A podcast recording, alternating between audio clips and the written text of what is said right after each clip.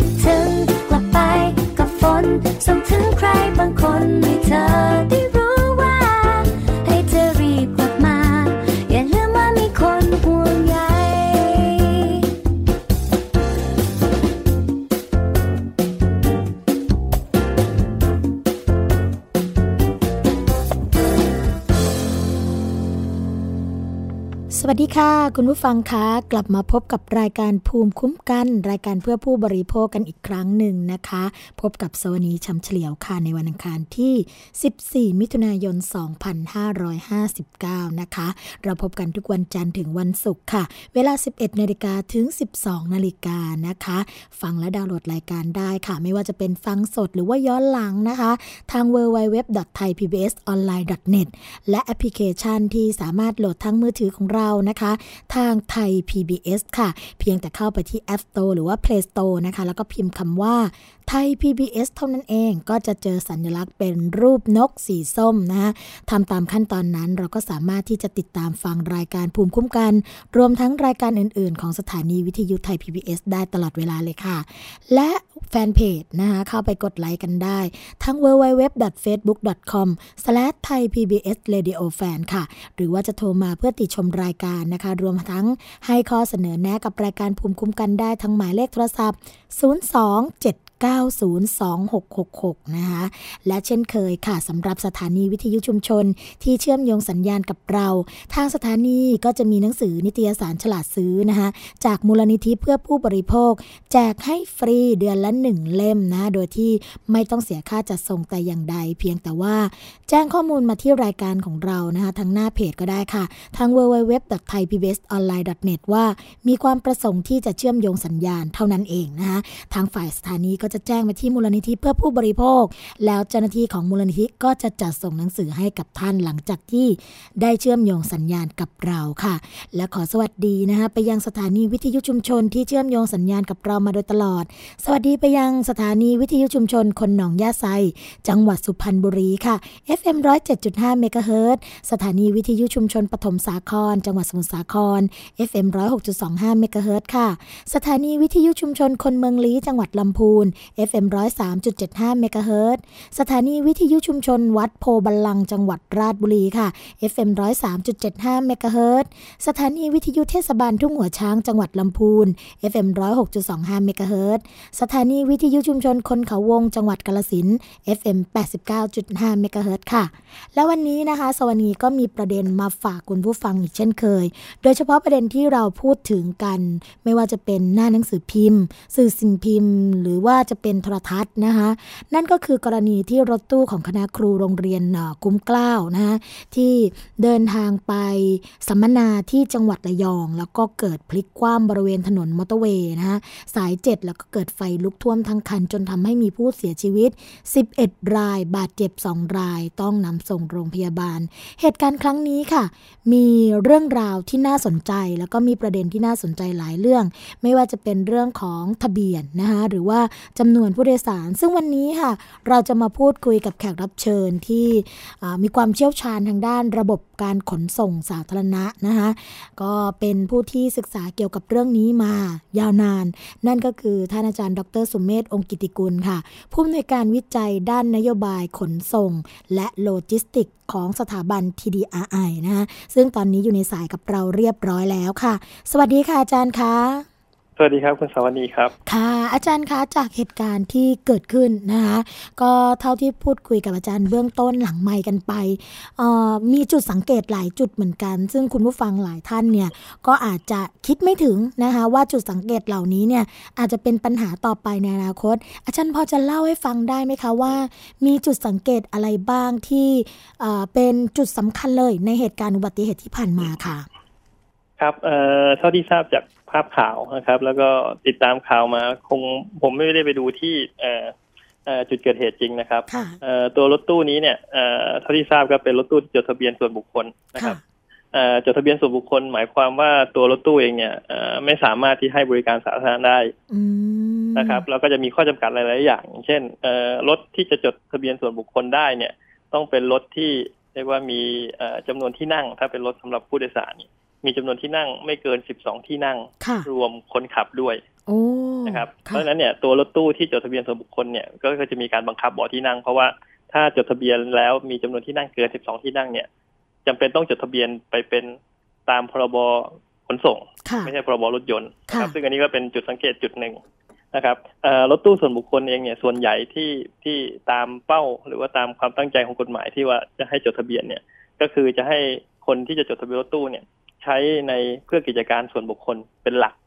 นะครับกิจการส่วนบุคคลหมายความว่าอะไรหมายความว่าเอ่อถ้าทางโรงเรียนจะมีรถตู้ไว้ใช้งาน ถ้าทางกิจการห้างร้านจะมีรถตู้ไว้ใช้งาน หรือถ้าทางครอบครัวที่มีครอบครัวค่อนข้างใหญ่ค่ะนะครับ เวลาไปไหนมาไหนไปรถตู้สะดวกกว่านะครับ ครอบครัวอาจจะเป็นสิบคน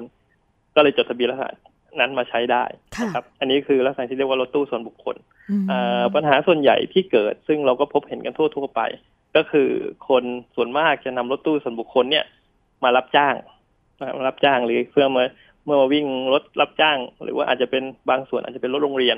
นะครับมอย่างเท่าที่เท่าที่ทราบส่วนนี้เองเนี่ยรถที่วิ่งเนี่ยน่าจะเป็นรถโรงเรียนค่ะนะครับ มีการติดป้ายรถโรงเรียน ถึงอย่างไรก็ดีเองเนี่ย ไม่ว่าจะเป็นการวิ่งรับจ้างหรือรถโรงเรียนอะไรก็ตามเนี่ย สิ่งที่เอ่อดูแล้วน่าสงสัยที่สุดนะครับ ก็คือเรื่องของจำนวนที่นั่งที่ที่ที่มีการจดทะเบียนนะครับ เราจะเห็นภาพว่าจริงๆเนี่ยรถตู้ขนาดเดียวกันนะครับ ไซส์เดียวกัน ยี่ห้อเดียวกัน แต่ถ้าจดทะเบียนเป็นรถยนต์สาธารณะนะครับขเขาเนี่ยสามารถใส่ที่นั่งได้เยอะกว่าอืมแต่ยังดีกว่าจริงค่ะๆที่เราเห็นนะฮะรถรถตู้ป้ายเหลืองนะครับไม่ว่าจะเป็นประจำทางหรือไม่ประจำทางก็ตามเนี่ยเขาสามารถใส่ที่นั่งได้ถึง14ที่นั่งบ้างค่ะนะครับอาจารย์ในบางกรณี ซึ่งเป็น14ที่นั่งที่ไม่รวมคนขับด้วยค่ะนะครับ ถ้ารวมคนขับแล้วอาจจะเป็น15ที่นั่ง ครับ ซึ่งพวกนี้เองเนี่ยก็อยู่ภายใต้กรอบของกฎหมาย แล้วก็มีการตรวจสภาพที่ค่อนข้างชัดเจน เพราะฉะนั้นเองเนี่ย อันนี้เป็นข้อสังเกตข้อแรกนะครับ ที่ว่าเฮ้รถตู้ตรงนี้เนี่ย มีเอ่อมีมีมีอะไรน่าสงสัยไหมค่ะก็คือว่าตัวรถตู้เนี่ยจดทะเบียนเป็นส่วนบุคคลจริงค่ะแต่ว่านับจำนวนผู้บาดเจ็บและเสียชีวิตที่อยู่ในรถแล้วเนี่ย มันเกินจำนวนที่ที่ที่ที่ที่จะเป็นรถส่วนบุคคลได้กฎหมายระบุไว้ค่ะ ใช่ครับ เพราะฉะนั้นเนี่ย อันนี้ก็จะเป็นแสดงถึงถึงปัญหาหลักแล้วว่าเอ๊ะ การตรวจสภาพหรือว่าการบังคับใช้กฎหมายของบ้านเราเนี่ย น่าจะมีปัญหากับรถตู้ลักษณะนี้เป็นเป็นเป็นพิเศษ เพราะว่าเอ่อตัวรถตู้ลักษณะนี้เองก็ตามเนี่ยเอ่อถ้าผมเอ่อจำไม่ผิดนะครับ อันนี้ข้อกฎหมายนี้ผมไม่ค่อยแน่ใจค่ะเอ่อการตรวจสภาพครั้งแรกเนี่ยของรถคันนี้เนี่ยน่าจะอยู่ที่เจ็ดปี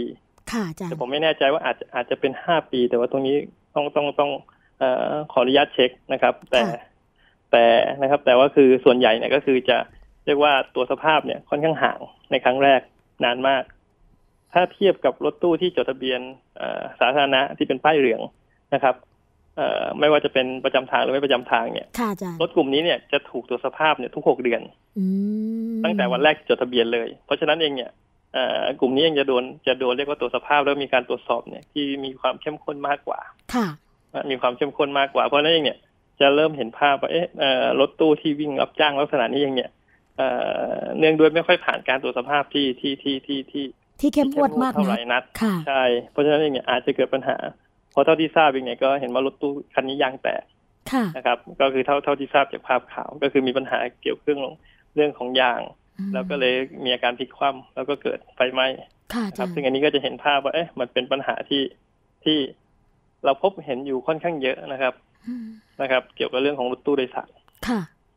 อาจารย์คะแล้วอย่างนี้เนี่ยพอเราเห็นถึงจุดที่มีความผิดปกติ 2 จุดแล้วจุดแรกก็คือว่าเรื่องของป้ายทะเบียนใช่ไหมคะ แล้วก็จุดที่ 2 ก็คือจำนวนผู้โดยสารที่นั่งมา ซึ่งอาจจะเกินจำนวนที่กฎหมายระบุแล้วล่ะว่าป้ายทะเบียนแบบนี้ต้องไม่เกิน 12 คนนะคะ แล้วจะมีผลเกี่ยวกับเรื่องของประกัน หรือว่าการชดเชยเยียวยาด้วยไหมคะตรงนี้ เอ่อเท่าที่ทราบเองเนี่ย ถึงแม้ว่าเราจะมีการเอ่อถึงแม้ว่ารถตู้เองเนี่ยจะมีการทำประกันภัยไว้ค่ะในกรณีของรถตู้ส่วนที่เป็นเอ่อรถตู้ส่วนบุคคล แต่เข้าใจว่าข้อจำกัดของเรื่องของการทำประกันภัยเองเนี่ย ความคุ้มครองเนี่ยก็จะไม่ครบคนอยู่แล้วค่ะก็คือไม่ไม่ครบทุกคนที่ที่ที่ที่นั่งอยู่บนรถ เพราะฉะนั้นอย่างในกรณีนี้ในกรณีนี้เองเนี่ย ถ้าคนนั่งเนี่ยมากกว่าที่กฎหมายกำหนด ปกติเองเนี่ยประกันภัยที่เป็นภาคสมัครใจเนี่ยก็จะไม่ครอบคลุม แต่นะครับ แต่พอดีโชคดีที่บ้านเราเนี่ยมีประกันภัยภาคบังคับค่ะ เพราะฉะนั้นเนี่ยเนี่ยอ่าในส่วนของภาคบังคับเนี่ยเอ่อไม่ว่าจะทำผิดกฎนั่งเกินนั่งอะไรเนี่ย ประกันภัยภาคบังคับเนี่ยจ่ายหมดอืมจ่ายหมดเพราะฉะนั้นในผู้โดยสารเองเนี่ยนาน่าจะได้รับเอ่อความคุ้มครองหมด ภายใต้เงื่อนไขว่ารถคันเนี้ยทำประกันภัยภาคบังคับอยู่ ซึ่งก็หวังว่าคันนี้น่าจะทำอยู่นะครับ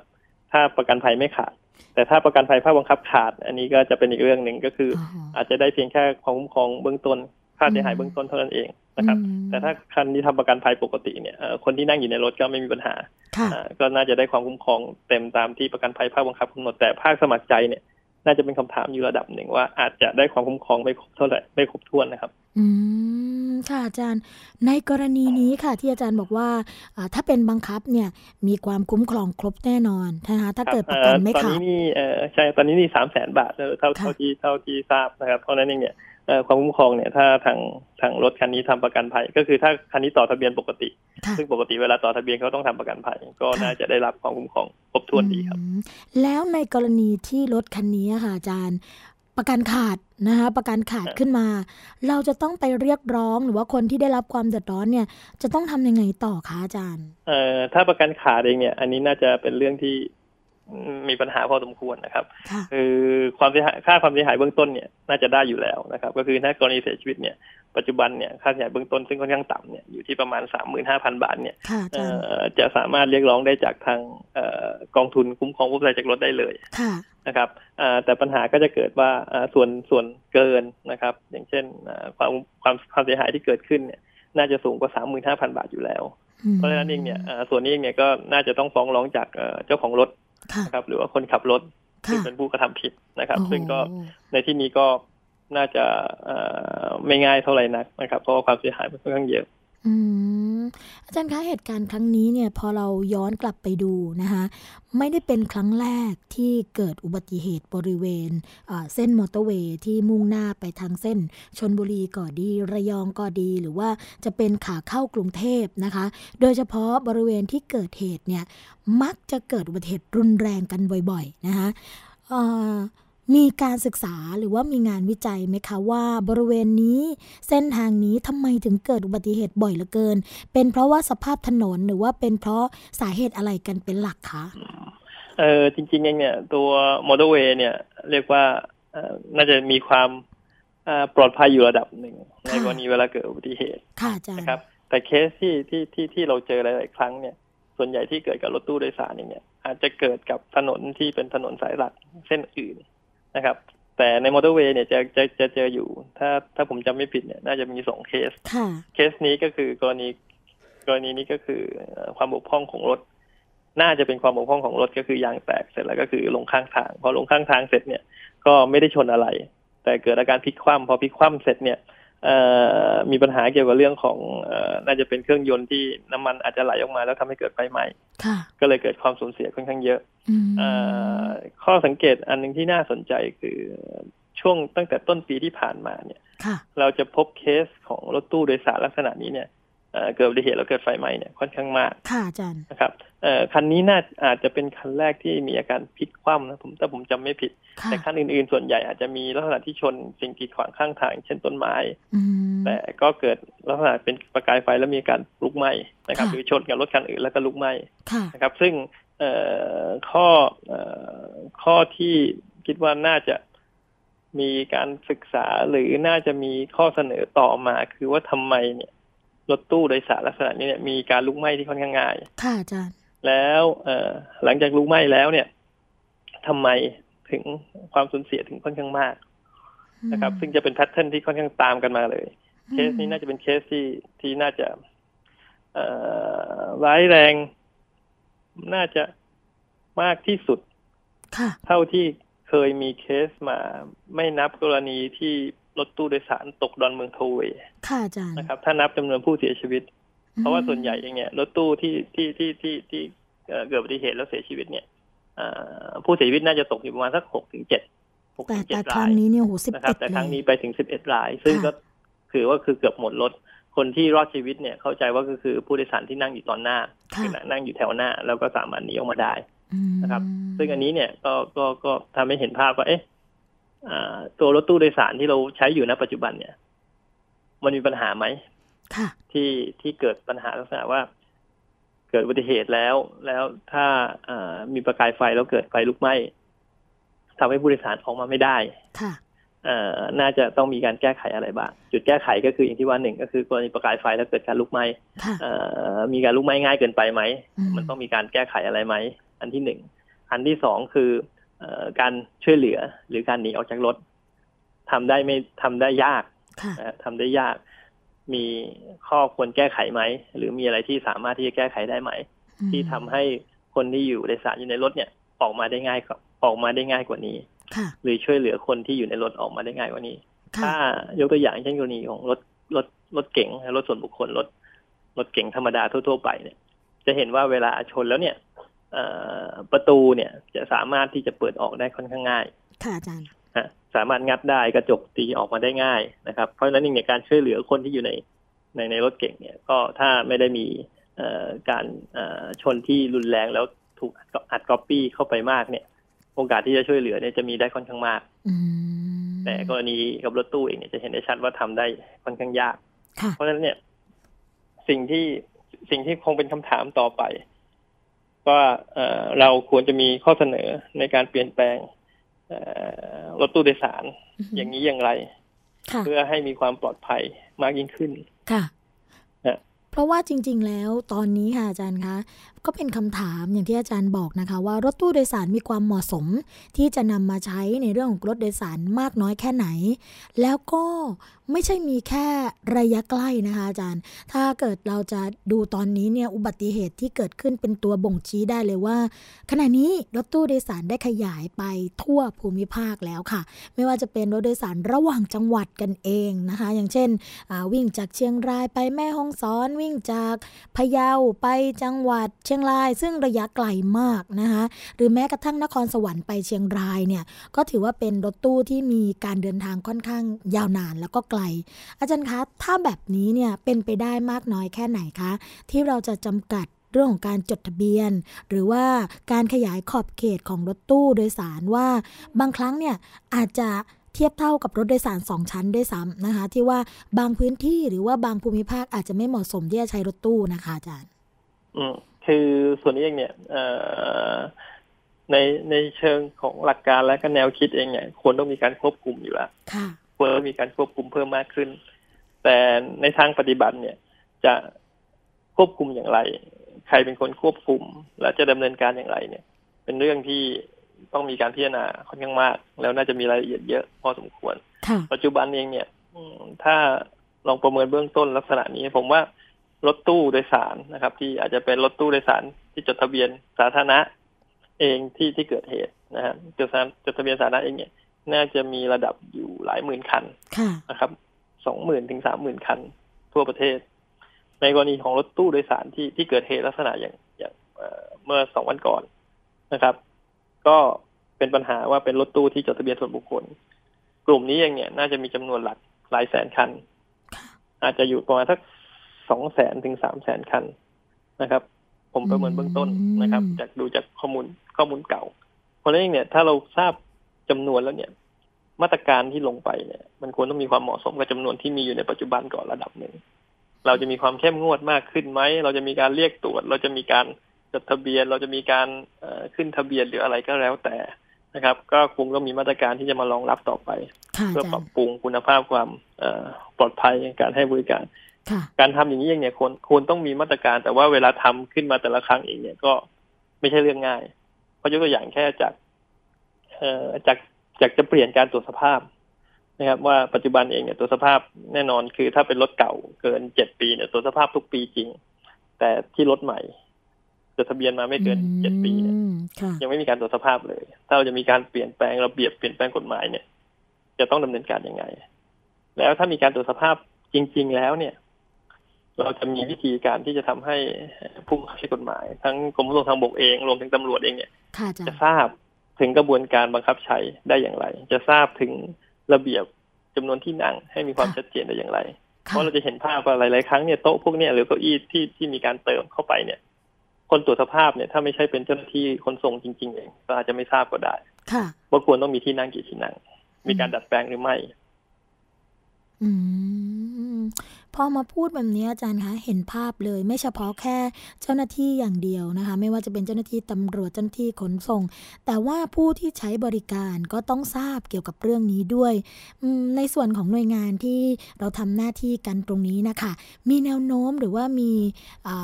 วิธีที่จะจัดเวทีให้ความรู้หรือว่าสร้างความเข้าใจอย่างนี้ ปูพรมไปตามภูมิภาค หรือว่าตามสถานศึกษา หรือว่าผู้ประกอบการบ้างไหมคะอาจารย์คะ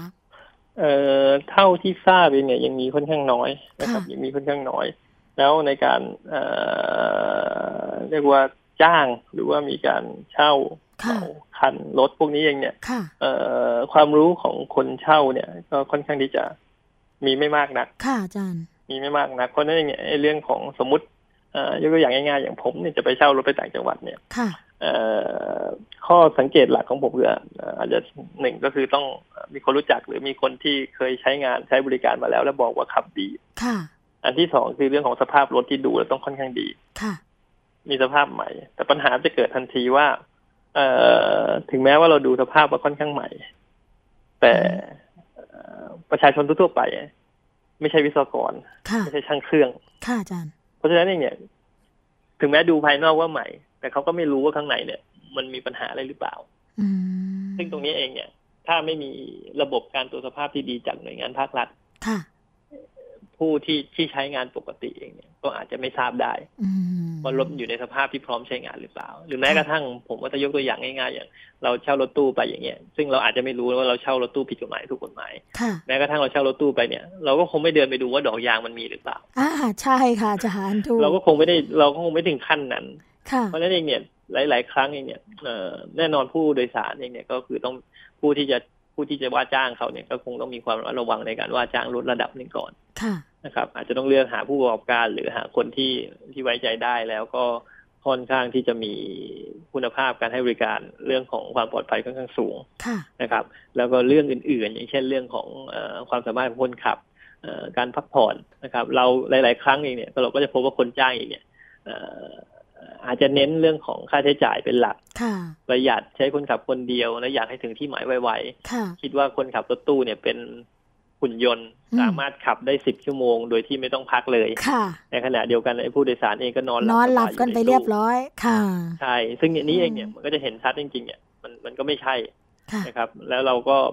ในหลายครั้งเองถ้าคนบอกรถตู้บอกขอนอนพักเนี่ย แล้วก็รู้สึกว่าอาจจะทำให้ผู้โดยสารเองเนี่ย ไม่พอใจแล้วก็ไม่ได้รับความสะดวกสบาย แล้ววันหลังเขาจะไม่มาใช้บริการอีก ก็เกิดปัญหา เรื่องพวกนี้เองเนี่ยหลาย ๆ ครั้งเองเนี่ยเราคงต้องมีการเรียกว่าให้ ให้ความรู้นะครับ แล้วก็มีการประชาสัมพันธ์ อาจจะต้องมีการสื่อสารที่ที่สูงขึ้นในอนาคตนะครับ แน่นอนเรามีผู้โดยสารหลาย ๆ ท่านที่ที่ที่ที่คำนึงถึงความปลอดภัยค่ะนะครับ พอจะทราบศักยภาพในการขับรถของคนขับอยู่ระดับหนึ่งค่ะรู้ว่าเวลาขับแล้วเนี่ยสักสี่ชั่วโมงห้าชั่วโมงต้องมีการพักนะครับ แล้ววันหนึ่งก็ไม่ควรขับเกินสักสิบแปดชั่วโมงหรือสิบชั่วโมงค่ะควรต้องได้มีการนอนพักผ่อนไม่งั้นเนี่ยร่างกายคนขับก็ไม่ไหวเหมือนกันอือหือนะครับค่ะเรื่องพวกนี้เองเนี่ยเอ่อก็เป็นเรื่องที่ ที่มีความจำเป็นต้องต้องต้องต้องต้องคำนึงถึงนะครับ เวลาจ้างจ้างรถหรือว่าอะไรพวกนี้ค่ะนะครับ ซึ่งส่วนนี้เองเนี่ย ก็มีความสำคัญค่ะอืมเรียกได้ว่าเป็นเรื่องของการป้องกันเฝ้าระวัง แล้วก็เป็นเรื่องป้องกันเอาไว้ก่อนที่จะเกิดเหตุนะคะคือว่ากันไว้ก่อนที่จะสายเกินไปใช่ไหมคะอาจารย์คะครับ ค่ะใช่ครับค่ะ ท้ายนี้อาจารย์อยากจะฝากอะไรกับคุณผู้ฟังที่ใช้บริการรถตู้โดยสารสาธารณะกันเพราะว่าหลีกเลี่ยงไม่ได้แน่นอน เพราะว่าตอนนี้ค่ะ คุณผู้ฟังที่ฟังรายการเรารวมทั้งการเชื่อมโยงสัญญาณนะคะ ไม่ว่าจะเป็นจังหวัดสุพรรณบุรีค่ะ ที่เป็นเรียกได้ว่าศูนย์กระจายรถตู้กันเลยไปทุกภูมิภาคนะคะ หรือว่าจะเป็นที่จังหวัดสมุทรสาครที่ก็เป็นปริมณฑลที่เชื่อมต่อกับกรุงเทพนะคะหรือว่าจะเป็นต่างจังหวัดซึ่งอย่างลำพูนเนี่ยก็บอกเรามาค่ะ บอกว่าโอ้รถตู้วิ่งที่สถานขนส่งเยอะมากนะคะหรือว่าที่อ่ากาลสินธุ์ค่ะ ตอนนี้ก็มีเชื่อมโยงไปหลายจังหวัด เช่นกาลสินธุ์อุดรธานีกาลสินธุ์ขอนแก่นกาลสินธุ์ร้อยเอ็ดนะคะก็อาจารย์อยากจะฝากอะไรที่อ่าเป็นประโยชน์ แล้วก็เป็นการป้องกันเฝ้าระวังให้กับคุณผู้ฟังด้วยค่ะอาจารย์เอ่อปัจจุบันเองเนี่ยถ้าเป็นรถตู้โดยสารสาธารณะนะครับ ถ้าเป็นป้ายเหลืองเองเนี่ยก็เอ่อทางกรมขนส่งทางบกเองเนี่ยก็มีการบังคับแล้วตั้งแต่ต้นค่ะนะครับว่าให้มีการเอ่อ ติดตั้งเข็มขัดนิรภัยทุกที่นั่งค่ะนะครับเพราะฉะนั้นเองเนี่ยจะเห็นภาพว่าเอ่อเข็มขัดนิรภัยเนี่ย มีความสำคัญอยู่ระดับหนึ่งนะครับ เวลาเกิดเหตุเนี่ยถ้าไม่ได้รุนแรงมากนักเข็มขัดก็จะสามารถพวกช่วยผ่อนหนักเป็นเบาได้ค่ะนะครับ อันนี้ก็มีความสำคัญเอ่อปัญหาที่เอ่อที่ตามมาคือถ้าถ้าถ้าเลือกไม่ได้จริงๆค่ะแล้วมีการขึ้น แล้วรู้สึกว่ามีความไม่ค่อยปลอดภัยค่ะอย่างเช่นขับเร็วไป เอ่อขับวิ่งออกนอกเส้นทาง ดูแล้วสภาพรถไม่ไม่เหมาะสมนะครับค่ะไม่พร้อมนะครับเอ่อทางผู้โดยสารเองเนี่ยสามารถเอ่อโทรศัพท์ร้องเรียนได้อืมแม้กระทั่งร้องเรียนบนรถเลยก็ได้ค่ะนะครับ ว่ารู้สึกว่าเขาขับเร็วแล้วก็ขับไม่ค่อยเอ่อเอ่อมีความปลอดภัยนะครับเอ่อค่ะทางกรมขนส่งทางบกเองเนี่ยก็จะมีสายด่วนนะครับหนึ่งห้าแปดสี่อืมนะครับเอ่อเท่าที่ทราบเองก็คือรับเรื่องร้องเรียนเนี่ยตลอดเอ่อตลอดเวลา24ชั่วโมงนะครับค่ะน่าจะ 24 ชั่วโมงนะครับ แล้วค่ะ ในแต่ละพื้นที่เองเนี่ยก็จะมีคนรับเรื่องอยู่นะครับค่ะก็คือไม่ใช่ว่าเอ่อคือจะโทรอยู่ตรงพื้นที่ไหนของประเทศไทยเนี่ยก็จะมีเอ่อเจ้าหน้าที่ขนส่งในพื้นที่นั้นเนี่ยเอ่อรับเรื่องค่ะนะครับ ก็ก็น่าจะสามารถที่จะช่วยได้ระดับหนึ่งอืมครับนี่น่าจะเป็นข้อมูลเบื้องต้น หรือถ้าพบเห็นรถสารถรถโดยสารไม่ปลอดภัยนะครับ แล้วก็เห็นว่าดูแล้วไม่ปลอดภัยก็โทรแจ้งได้ค่ะ ไม่ใช่เป็นผู้โดยสารก็สามารถแจ้งได้ขอสุดยอดเลยค่ะอาจารย์คะครับวันนี้นะคะรายการภูมิคุ้มกัน รายการเพื่อผู้บริโภค ต้องขอขอบพระคุณ ดรสุเมธองค์กิตติกุลค่ะผู้อำนวยการวิจัยด้านขนอ่าด้านขนส่ง นโยบายเอาขออภัยค่ะ ด้านนโยบายขนส่ง และโลจิสติกส์ของ TDRI นะคะที่ได้มาให้ความรู้ความเข้าใจเกี่ยวกับเรื่องของอาการใช้บริการรถตู้โดยสารสาธารณะที่ปลอดภัยแล้วก็จุดสังเกตต่าง ๆ รวมทั้งข้อมูลด้านกฎหมายที่ประชาชนอย่างเราเนี่ยจะต้องรับทราบนะคะ ต้องขอขอบพระคุณค่ะอาจารย์คะครับยินดีครับค่ะ สวัสดีค่ะ สวัสดีครับค่ะก็เป็นข้อมูลความรู้ที่ดีมากนะคะ คุณผู้ฟังเพราะว่าหลายคนเนี่ยอ่าโดยสารรถตู้โดยสารสาธารณะ แต่ก็ไม่ทราบเลยค่ะว่า รถตู้ที่เรานั่งมาเนี่ยเป็นรถ ป้ายทะเบียนแบบไหนนะจุดสังเกตง่ายๆ อย่างที่อาจารย์บอกค่ะ ถ้าเกิดเป็นป้ายเหลืองนะคะป้ายเหลืองจะมีอยู่สองแบบด้วยกันก็คือเป็นป้ายทะเบียนรถโดยสารสาธารณะแบบประจำทางนะก็คือว่าจะขึ้นต้นด้วยตัวเลขนะคะเป็นตัวเลข 1 2 1 1 1 4 ก็ว่ากันไปนะคะแล้วก็ตามด้วยตัวเลขอีก4หลัก อันนี้เนี่ยถือว่าเป็นรถแบบ รับจ้างแบบประจำทางนะคะ เป็นรถสาธารณะประจำทาง อันที่ 2 ก็คือเป็นป้ายเหลืองเหมือนกัน แต่ขึ้นด้วยเลข 30 นะคะ30 หมวด 30 31 32 33 แบบนี้เนี่ย เรียกว่ารถรับจ้างแบบไม่ประจำทางนะคะ ก็คือว่าเอาไว้เหมาไปาดูงานไปท่องเที่ยวไปทัศนศึกษาต่างๆ อันนี้จะเป็นอีกแบบหนึ่งนะคะหรือประเภทที่ 3 ค่ะก็คือเป็นทะป้ายทะเบียนส่วนบุคคล นั่นก็คือขึ้นต้นด้วยตัวพยัญชนะ ไม่ว่าจะเป็นกอไก่ขอไข่ขอควายงองูกอขอกอจอนะคะแบบนี้เนี่ยเป็นรถส่วนบุคคลไม่สามารถที่จะ รับจ้างเพื่อที่จะไปทัศนศึกษาไปดูงานหรือว่าเหมาไปตามสถานที่ต่างๆ ได้ อันนี้ไว้สำหรับครอบครัวขนาดใหญ่อย่างนี้อาจารย์บอกนะคะ แล้วก็ต้องการมีรถที่จะโดยสารกันไปทั้งครอบครัว แบบนี้ก็จะจำกัดจำนวนที่นั่งว่าไม่เกิน 12 ที่นั่งรวมคนขับด้วยนะคะรายละเอียดต่างๆ มีมากมายค่ะคุณผู้ฟังคะ เพียงแต่เราเนี่ยในฐานะผู้บริโภคก็ต้องศึกษาหาความรู้ สร้างความเข้าใจกันไว้เพื่อเป็นเกราะป้องกันทำให้เราสามารถมาใช้ชีวิตได้อย่างปลอดภัยนะคะไม่ถูกเอารัดเอาเปรียบค่ะ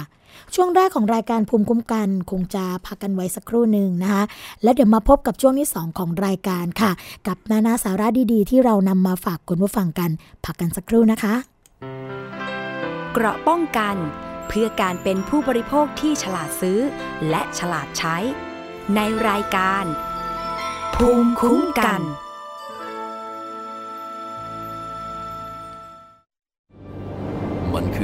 งียบอันน่าสะพรึง ซึ่งคนไทยทุกคนควรรับรู้ ทุกวันนี้กรุงเทพมหานครต้องใช้กำลังคนมากมายในการเก็บขยะมากถึง 8,500 ตันต่อวัน เป็นถุงพลาสติกถึงร้อยละ 21 หรือ 1,800 ตันต่อวัน กลายเป็นกองขยะถุงพลาสติกประมาณ 73,036 ล้านใบต่อปี ลองคิดดูว่าถุงพลาสติกหนึ่งใบ ต้องใช้เวลาย่อยสลาย 450 ปี ที่เหลือจะใช้เวลาอีกนานเท่าใด และเมื่อเผาถุงพลาสติกจะเกิดเป็นมลภาวะทางอากาศมากมายทำให้โลกร้อน และยังทำให้เกิดสารไดออกซิน ซึ่งเป็นสารก่อมะเร็ง รู้อย่างนี้แล้ว คงต้องตัดสินใจเอาเองว่าถุงพลาสติก ยังจำเป็นสำหรับคุณอีกหรือไม่ ลด เลิก เพื่อช่วยโลก ไทย PBS ชวนคนไทยลดใช้ถุงพลาสติก แล้วมีอย่างที่ไหนครับ จะไม่ให้ซ่อมฝายชะลอน้ำลุง ดังอีกสองนัดแล้วลุงกวินเป็นยังไงบ้างก็ไม่รู้อะฉันจะเข้าไปดูก่อนนะโถ่แล้วกลืนน้ำตาไม่อยู่เลยจริงยายใบ ที่ดินสักกระบิ ฉันก็จะไม่ยอมให้ใครมาเอาของยายใบไปนะ ติดตามรับฟังบ้านน้ำขั้นคลองรักทุ่งขวัญได้ทางสถานีวิทยุแห่งนี้ คุณเชื่อหรือไม่ ครีมหน้าใสขาวเร่งกระปุกเดียวเอาอยู่ 3 วันเห็นผล กาแฟลดความอ้วนเร่งด่วน 7 วันลดลง 10 กิโล ผลิตภัณฑ์เสริมอาหารผิวขาววิ่งเปล่งประกายออร่าภายในหนึ่งสัปดาห์ ถ้าคุณเชื่อ คุณกำลังตกเป็นเหยื่อโฆษณาโอ้อวดเกินจริง อยากสวยอย่าเสี่ยงอย่าหลงเชื่อคำโฆษณา ผลิตภัณฑ์สุขภาพโอ้อวดเกินจริง อยากสวยแบบไม่เสี่ยง ค้นหาความจริงที่ถูกต้องได้ที่ www.oy.com หรือ Oy Smart Application ด้วยความปรารถนาดีจากสำนักงานคณะกรรมการอาหารและยากระทรวงสาธารณสุข เกราะป้องกัน เพื่อการเป็นผู้บริโภคที่ฉลาดซื้อ และฉลาดใช้ ในรายการ ภูมิคุ้มกัน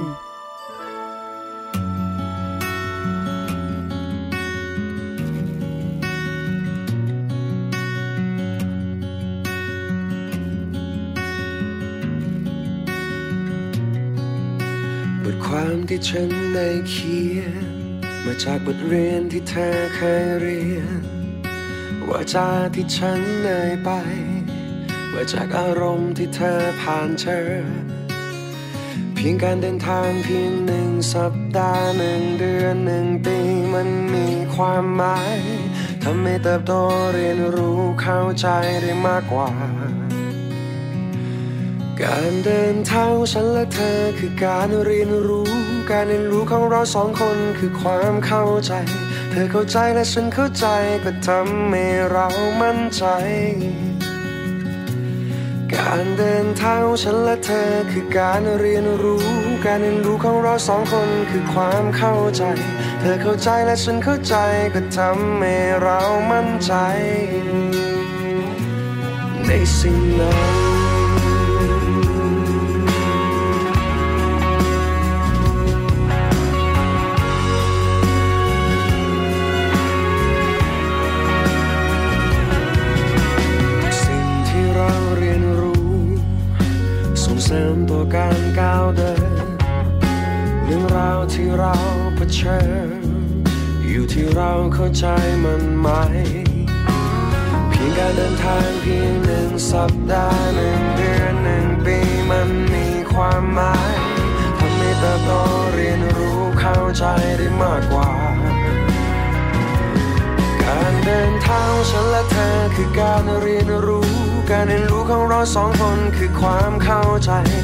เธอเข้าใจและฉันเข้าใจก็ทำให้เรามั่นใจการเดินทางของฉันและเธอคือการเรียนรู้ การเรียนรู้ของเราสองคนคือความเข้าใจ เธอเข้าใจและฉันเข้าใจก็ทำให้เรามั่นใจ ในสิ่งนั้นใน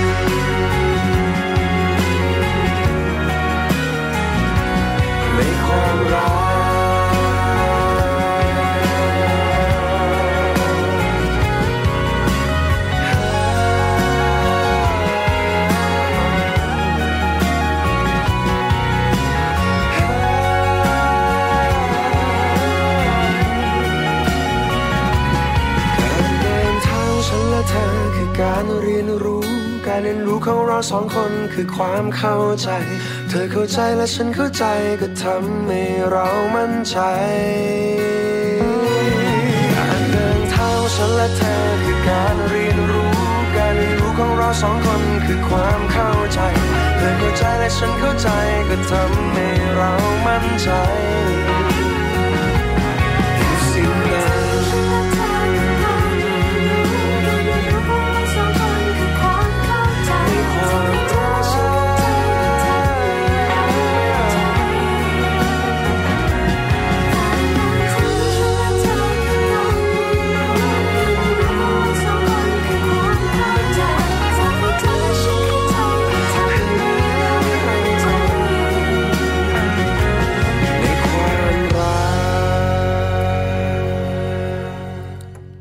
พบกับช่วงที่ 2 ของรายการภูมิคุ้มกัน รายการเพื่อผู้บริโภคนะคะสำหรับช่วงที่ 2 ของรายการค่ะ เราก็ยังคงรับฟังพร้อมๆกันนะคะ กับสถานีวิทยุที่เชื่อมโยงสัญญาณของเราอยู่ค่ะ สถานีวิทยุชุมชนคนหนองย่าไซจังหวัดสุพรรณบุรี FM 107.5เมกะเฮิรตซ์สถานีวิทยุชุมชนปฐมสาคร FM 106.25เมกะเฮิรตซ์สถานีวิทยุชุมชนคนเมืองลี้จังหวัดลำพูน FM 103.75เมกะเฮิรตซ์รตสถานีวิทยุชุมชนวัดโพธิ์บัลลังก์ จังหวัดราชบุรี FM 103.75เมกะเฮิรตซ์สถานีวิทยุเทศบาลทุ่งหัวช้างจังหวัดลำพูน FM 103.25 106.25เมกะเฮิรตซ์นะคะ สถานีวิทยุชุมชนคนเขาวง จังหวัดกาฬสินธุ์ค่ะ FM 89.5เมกะเฮิรตซ์ค่ะสำหรับทุกสถานีที่เชื่อมโยงสัญญาณของเรานะคะ ก็จะได้รับหนังสือ นิตยสารฉลาดซื้อสื่อเพื่อผู้บริโภคกันไปฟรี เดือนละหนึ่งเล่มโดยที่ไม่เสียค่าใช้จ่ายในการขนส่งนะคะ ก็ประชาสัมพันธ์กันค่ะสำหรับสถานีวิทยุที่เป็นเครือข่าย แล้วก็ยังไม่ได้ลิงก์สัญญาณกับเรานะคะ สามารถเข้ามาโหลดแบบฟอร์มใน www.thaipbsonline.net ได้เลยค่ะ แล้วก็ส่งแบบฟอร์มพร้อมกับรายละเอียดนะคะว่าต้องการที่จะออกอากาศช่วงไหนยังไง แล้วเดี๋ยวทางสถานีก็จะจัดส่งของสัมมนาคุณไปให้ค่ะ สำหรับช่วงที่ 2 ของรายการก็ยังคงเป็นเรื่องเกี่ยวกับการขนส่งเหมือนเดิมค่ะคุณผู้ฟัง เพราะว่าตอนนี้นะคะทางกรมการขนส่งทางบกก็ เดินหน้าตรวจสอบเรื่องของการให้บริการของรถโดยสารสาธารณะนะคะโดยเฉพาะเดือนพฤษภาคมที่ผ่านมาเนี่ยก็พบว่ามีความผิดค่ะ รวม 1,283 รายด้วยกันนะคะก็รายละเอียดก็ได้รับการเปิดเผยเมื่อวันที่ 12 มิถุนายนที่ผ่านมาโดย ทางคุณสนิทพรมวงค่ะ อธิบดีกรมการขนส่งทางบกนะคะก็มีการเปิดเผยว่า กรมการขนส่งทางบก ได้ให้ความสำคัญเกี่ยวกับเรื่องของการตรวจสอบ การให้บริการอย่างเข้มข้นจริงจังนะคะแล้วก็มีการลงพื้นที่ประชาสัมพันธ์เชิงรุก เกี่ยวกับเรื่องของมาตรการทางกฎหมายค่ะ พร้อมกับคำแนะนำกับผู้ที่ขับรถนะคะ ถึงเรื่องของมาตรฐานการให้บริการที่มีคุณภาพ รวมถึงความเข้มงวดเรื่องการตรวจสอบ การให้บริการรถโดยสารสาธารณะที่ฝ่าฝืนกฎหมายนะคะ เพื่อเสริมสร้างความปลอดภัย ตามนโยบายของรัฐบาลค่ะ เพราะว่าเดือนพฤษภาคม 2559 เนี่ยก็มีรถแท็กซี่ รถตู้โดยสารสาธารณะ รถจักรยานยนต์สาธารณะ ว่ามีการกระทำความผิดนะคะ รวม 1,283 รายด้วยกัน เป็นรถแท็กซี่ที่กระทำความผิดจำนวน 809 รายค่ะ ความผิดส่วนใหญ่นะคะ คุณผู้ฟังก็เรื่องของการใช้รถที่ไม่ไม่ตรวจรอบมิเตอร์ตามที่กำหนดค่ะจำนวน 318 ราย ใช้รถที่ไม่จดทะเบียนหรือไม่ชำระภาษีจำนวน 169 ราย ขับรถแล้วก็ไม่แสดงใบอนุญาตนะคะ หรือว่าสำเนาคู่มือรถเนี่ยจำนวน 106 รายค่ะ สำหรับในเรื่องของการปฏิเสธผู้โดยสารนะคะ ก็มีจำนวน 38 รายด้วยกัน ส่วนรถตู้โดยสารสาธารณะค่ะคุณผู้ฟังก็พบการกระทำความผิดนะคะจำนวน 355 ราย ความผิดส่วนใหญ่เนี่ยก็คือเรื่องของการใช้ความเร็ว เกินกว่าที่กฎหมายกำหนดนั่นเอง ถ้าเป็นรถตู้โดยสารนะคะ เกล็ดความรู้นิดนึงก็คือว่า ถ้าวิ่งในเขตเมืองต้องไม่เกิน 60 กิโลเมตรต่อชั่วโมง แต่ถ้าเกิดวิ่งนะคะนอกเขตเมืองก็ไม่เกิน 80 กิโลเมตรต่อชั่วโมงค่ะ ซึ่งตรงนี้นะคะก็มีความผิดจำนวน 146 ราย การนำรถนะคะออกนอกเส้นทาง โดยที่ไม่ได้รับอนุญาต เช่น บางทีรถติดนะก็ แทนที่จะวิ่งไปในเส้นนี้เรื่อยๆ ไปก็ซิกแซกออกไปนอกเส้นทางตรงนี้เนี่ยผิดกฎหมายนะคะจำนวน 61 รายด้วยกัน อุปกรณ์ส่วนควบของตัวรถค่ะ ไม่มั่นคงแข็งแรงหรือว่าไม่ถูกต้อง อันนี้จำนวน 35 ราย ไม่นำรถเข้าตรวจสภาพตามรอบที่กำหนดนะคะถ้าเป็นรถโดยสารสาธารณะเขาบอกว่า 6 เดือนต้องตรวจสภาพ 1 ครั้งนะคะอันนี้มีคนที่ทำผิดถึง 27 รายด้วยกันสำหรับการตรวจสอบค่ะ เรื่องของการให้บริการรถจักรยานยนต์สาธารณะนะจำนวน 119 ราย ก็เป็นการฝ่าฝืนนำรถจักรยานยนต์ส่วนบุคคลป้ายดำเนี่ยเข้ามารับจ้างส่งผู้โดยสารค่ะจำนวน 90 ราย แล้วก็ไม่ปฏิบัติตามกฎกระทรวงอีกจำนวน 29 รายนะคะกรมการขนส่งทางบกก็เลยดำเนินการเปรียบเทียบปรับตามข้อหานะคะความผิดทุกราย พร้อมทั้งส่งตัวเข้ารับการอบรม เพื่อสร้างจิตสำนึกเรื่องการให้บริการแล้วก็สร้างความตระหนัก ถึงบทบาทหน้าที่ความรับผิดชอบที่ต้องมีต่อผู้โดยสารทุกคนค่ะ หากพบการกระทำความผิดในลักษณะเดิม ก็จะมีการพิจารณาพักใช้ หรือว่าเพิกถอนใบอนุญาตขับรถต่อไปนะคะเพื่อรักษามาตรฐานการให้บริการรถสาธารณะให้มีคุณภาพนั่นเอง ซึ่งทางอธิบดีกรมการขนส่งทางบกนะคะ ก็ยังกล่าวต่อไปว่า กรมการขนส่งทางบกเนี่ยจะมีการตรวจสอบรถโดยสารสาธารณะทุกคันนะคะเพื่อให้เกิดความปลอดภัย ผู้ที่ขับรถโดยสารสาธารณะทุกคนเนี่ยก็ต้องผ่านการตรวจสอบประวัติทางอาชญากรรม ผ่านการอบรม แล้วก็การทดสอบตามมาตรฐานนะคะ เรื่องของการออกใบอนุญาตขับรถสาธารณะ ในส่วนของการให้บริการค่ะ ก็ต้องมีความเป็นธรรม ห้ามฉวยโอกาสเอาเปรียบผู้โดยสารอย่างเด็ดขาดนะคะไม่ว่าจะเป็นเรื่องของการเรียกเก็บค่าบริษัทค่าโดยสาร ที่เกินอัตราที่ทางราชการกำหนด ไม่ใช้มาตรฐานนะคะ หรือว่ามาตรเรื่องค่าโดยสาร การส่งนะผู้โดยสารที่ไม่ถึงจุดหมายปลายทาง ซึ่งจะส่งผลกระทบเนี่ยต่อเรื่องของความปลอดภัยของผู้โดยสารแล้วก็ภาพลักษณ์ของประเทศค่ะ กรมการขนส่งทางบกนะคะ ก็จะมีการลงโทษขั้นสูงสุดโดยทันที หากประชาชนพบนะคะ เรื่องปัญหาการใช้บริการรถโดยสารสาธารณะก็สามารถร้องเรียนมายังกรมการขนส่งทางบก พร้อมทั้งระบุรายละเอียดของรถ หมายเลขทะเบียนรถนะคะชื่อนามสกุลผู้ขับรถ สถานที่ใช้บริการ เพื่อให้การติดตามตัวผู้กระทำความผิดมาลงโทษเนี่ยเป็นไปด้วยความรวดเร็ว โดยสามารถร้องเรียนได้ค่ะ ที่ศูนย์คุ้มครองผู้โดยสารสาธารณะนะคะ หรือศูนย์คุ้มครองผู้โดยสารและรับเรื่องร้องเรียนสายด่วน 1584 ตลอด 24 ชั่วโมงค่ะ อันนี้ก็เป็นความห่วงใยนะคะ ของกรมการขนส่งที่จะเข้ามาดูแลเกี่ยวกับเรื่องของอการใช้บริการรถโดยสารที่ปลอดภัยค่ะ อีกเรื่องหนึ่งนะคะ คุณผู้ฟังก็ต่อเนื่องกัน หลังจากที่มีข่าวคราวเกี่ยวกับเรื่องของอุบัติเหตุ เด็กนักเรียนตกรถโรงเรียนนะคะกลิ้งเป็นลูกกระหนุนเลยลูกขนุนนะคะกลิ้งตามถนนเนี่ยสร้างความตกอกตกใจให้กับผู้พบเห็นแล้วก็ผู้ปกครองที่อาจจะเห็นข่าวแล้วเห็นว่าเป็นลูกของตัวเองก็ใจหายกันไปนะคะแต่ดีที่ว่าไม่ได้รับบาดเจ็บหรือว่าเสียชีวิต เรื่องนี้เนี่ยก็มีการหาทางป้องกันแก้ไขนะคะแล้วก็มาตรฐานเรื่องการควบคุมค่ะ โดยนายแพทย์สุวรรณชัย วัฒนายิ่งเจริญชัยรองปลัดกระทรวงสาธารณสุข แล้วก็โฆษกกระทรวงสาธารณสุขนะคะก็บอกว่าจากการประชุมบูรณาการข้อมูล การบาดเจ็บทางถนน ของศูนย์ปฏิบัติการฉุกเฉินทางการแพทย์และสาธารณสุข กระทรวงสาธารณสุขนะคะก็พบว่าปัจจุบันค่ะคุณผู้ฟัง รถรับจ้างรับส่งนักเรียนเนี่ยเกิดเหตุบ่อยครั้ง ส่งผลให้มีผู้บาดเจ็บแล้วก็เสียชีวิตจำนวนมาก ในปี 2558 นะคะ ข้อมูลจากการตรวจสอบสาเหตุการบาดเจ็บ โดยบุคลากรสาธารณาสุข และก็ศูนย์วิชาการเพื่อความปลอดภัยทางถนนนะคะก็พบว่า เกิดอุบัติเหตุรถรับจ้าง รับส่งนักเรียนถึง 17 ครั้ง มีผู้บาดเจ็บ 212 คน เสียชีวิต 24 รายค่ะ เฉลี่ยนะคะก็เดือนละประมาณ 2 ราย และก็ในช่วงปี 2559 ระหว่างเดือนมกราคมถึงเดือนพฤษภาคมเนี่ยก็พบว่าเกิดอุบัติเหตุแล้วถึง 7 ครั้งด้วยกัน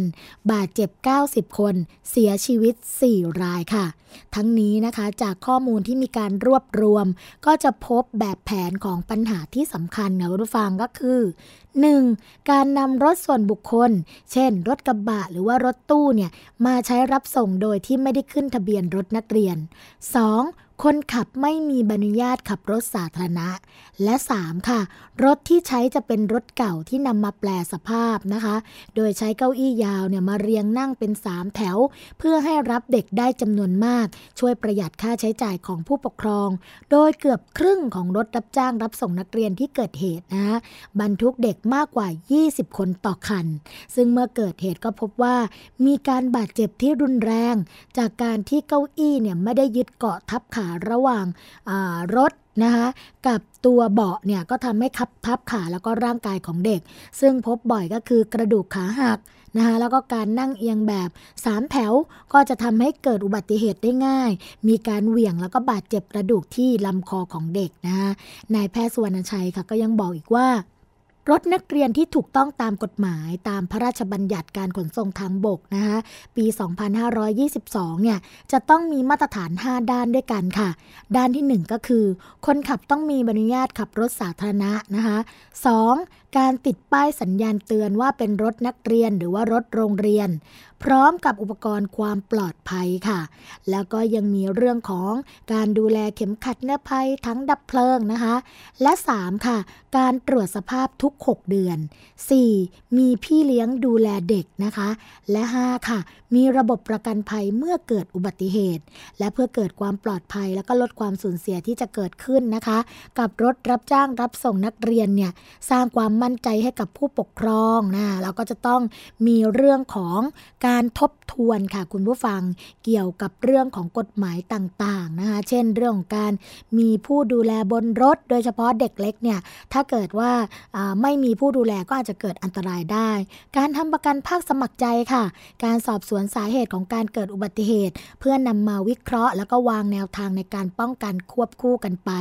ระยะกลาง ระยะยาวแล้วก็ระยะเร่งด่วนนะคะ ก็ต้องมีการปรับปรุงประสิทธิภาพของรถโดยสารสาธารณะ ให้มีความสะดวกแล้วก็ปลอดภัยค่ะ เพื่อผู้ปกครองจะได้มั่นใจ แล้วก็ส่งบุตรหลานเข้าไปใช้บริการรถโดยสารสาธารณะได้นะคะ ส่วนรถรับจ้างรับส่งนักเรียนค่ะ ก็ต้องได้รับการควบคุมกำกับมาตรฐานความปลอดภัย ทั้งด้านคนขับตัวรถอุปกรณ์นะคะอันนี้ก็จะต้องมีการร่วมกับระบบการติดตาม ความเร็วการวิ่งการจอดนอกเส้นทางด้วย ด้วยระบบของ GPS ค่ะ นะคะอันนี้ก็เป็นข้อมูลดีๆ ที่ทางรายการภูมิคุ้มกันนำมาฝากคุณผู้ฟังกันค่ะ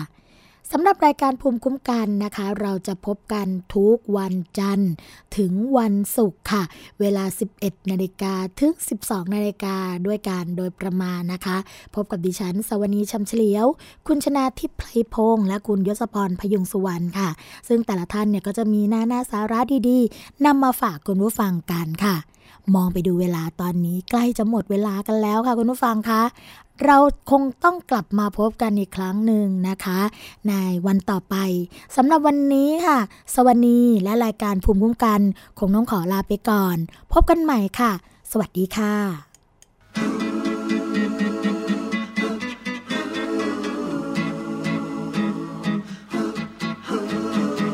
เรามันตัวคนเดียว ไม่เคยคิด จะมีใคร เจอผู้คนมากมาย แต่มองแล้วไม่สนใจ ลุยมันไปคนเดียว ก็มีเงาบางเล็กน้อย เห็นสวยๆก็บ่อย แต่ยังไม่เคยชอบใคร จนวันที่เดินตากฝนมัน ใจจะเอาเธอคนนี้ ถูกใจ เธอมากับฝน สวยตรงที่เดินตากฝน ตัวเปียกฝน เธอก็ยังสวยดี เธอมาจากไหน ฝนจึงเป็นใจ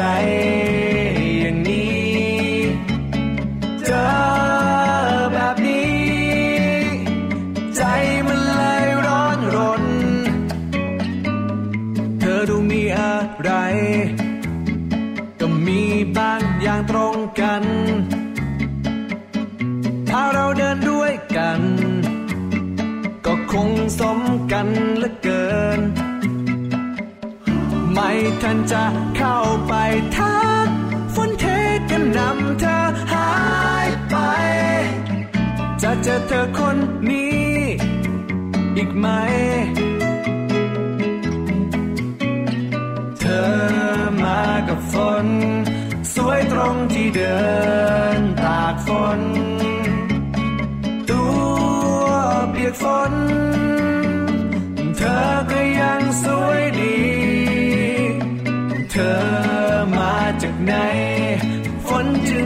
ใจ